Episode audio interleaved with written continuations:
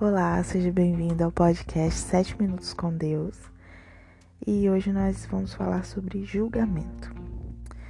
Vamos ler a palavra do Senhor, mas antes de estudar a palavra, nós devemos sempre orar e pedir a Deus orientação e discernimento para entender o que Ele quer nos dizer, e não a nossa própria interpretação.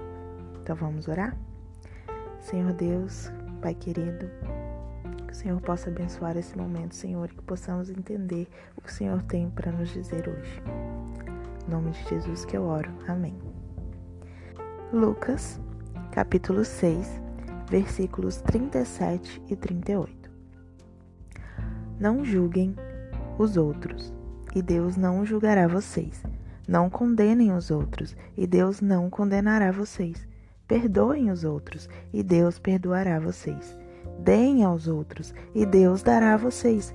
Ele será generoso, e as bênçãos que ele lhes dará serão tantas que vocês não poderão segurá-las nas suas mãos. A mesma medida que vocês usarem para medir os outros, Deus usará para medir vocês. Você sabe quantos segundos o ser humano leva para julgar outra pessoa? Em um estudo na Universidade da Grã-Bretanha, os pesquisadores concluíram que o cérebro humano leva menos de meio segundo para julgar uma pessoa que acabou de conhecer. Meio segundo para concluir se aquela pessoa te agrada, se é confiável. É da natureza humana julgar. Mas Jesus vem nos ensinar o contrário. Não julguem para que vocês não sejam julgados. Quem somos nós para julgar alguém? Quando aquela mulher que foi pega em adultério foi levada até Jesus para ser morta, apedrejada, Jesus então disse: Quem entre vocês não tem pecado algum que atire a primeira pedra?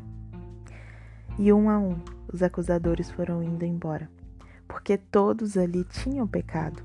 Todos nós temos pecado, todos nós erramos diariamente. Só Jesus, o Cordeiro Imaculado, livre de qualquer pecado, é que poderia condenar aquela mulher. E ele não fez. Ao invés de condenar, ele disse: Vá e não peque mais. Jesus não veio para nos condenar, ele veio para nos salvar, para nos dar uma segunda chance. Se até Jesus, que tinha autoridade para nos julgar, para nos condenar, para nos escorraçar pelos nossos pecados, ele não nos julgou. Quem somos nós para julgarmos uns aos outros? Mas muitas vezes nós esquecemos da, no, da nossa situação, da nossa natureza pecaminosa. Nós temos sido hipócritas, julgando os outros como se nós fôssemos perfeitos. E eu me incluo, porque tem sido uma luta diária não julgar o meu próximo. E hoje, com as redes sociais, com a internet, tem se tornado comum, tem se tornado um hábito e tem se tornado natural julgar o próximo, apontar o dedo, criticar por trás de uma tela de computador, de um celular. É muito fácil apontar o dedo, julgar o erro do outro. Agora existe a cultura do cancelamento. Ai, cancela tal pessoa porque ela fez isso, porque ela fez aquilo de errado. Fulano tá cancelado. Cancelar? Nós não somos coisas para sermos cancelados. Nós estamos falando de vidas. E esse julgamento traz sérias consequências na, nas almas das pessoas. O ódio digital ele tem se disseminado, tem sido cada vez mais comum e o amor ele tem se esfriado. Assim como descrito em Mateus capítulo 24, versículo 12.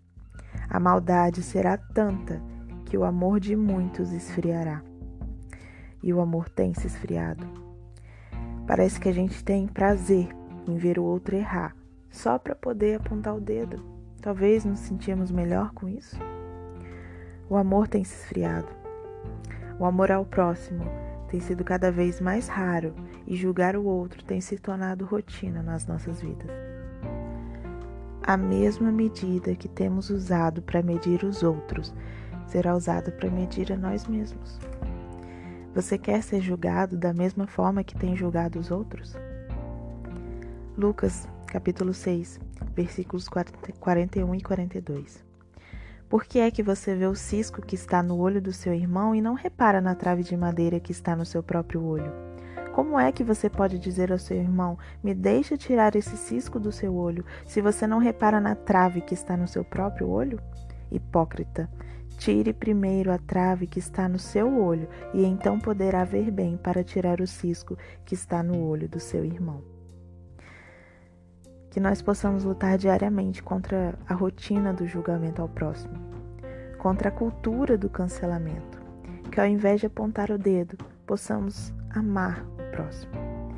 Que a gente não deixe o nosso amor se esfriar, a começar em mim, que eu consiga olhar para o próximo com mais amor, que eu possa sempre me lembrar da minha miséria, da minha pequenez, da minha incapacidade de julgar o outro, porque a gente não tem esse direito. Só Deus tem autoridade para julgar, porque Ele é santo e porque Ele conhece os corações. Jeremias, capítulo 17, versículo 10. Eu, o Senhor, esquadrinho o coração, eu provo os pensamentos, e isso pra, para dar a cada um segundo o seu proceder, segundo o fruto das suas ações. Só Deus nos conhece.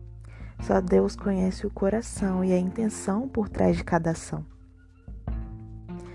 E só através do amor que vem do Pai nós conseguiremos amar verdadeiramente o nosso próximo, sem julgamento, sem hipocrisia, através do amor de Jesus demonstrado na cruz.